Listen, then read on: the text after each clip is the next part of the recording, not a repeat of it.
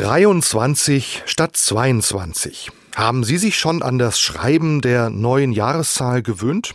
Ich brauche immer ein paar Wochen, bis die neue Endung so richtig in Fleisch und Blut übergegangen ist.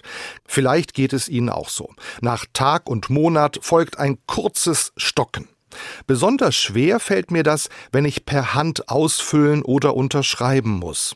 Da könnte ich jetzt denken, dass handschriftliche Schreiben zum Glück immer seltener wird.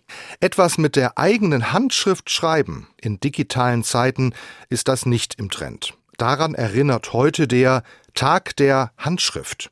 Warum ausgerechnet der heutige Tag? Weil es der Geburtstag von John Hancock ist, dem Mann, der am 4. Juli 1776 als erster die amerikanische Unabhängigkeitserklärung unterzeichnete. Und er tat das mit einer 13 Zentimeter großen Unterschrift.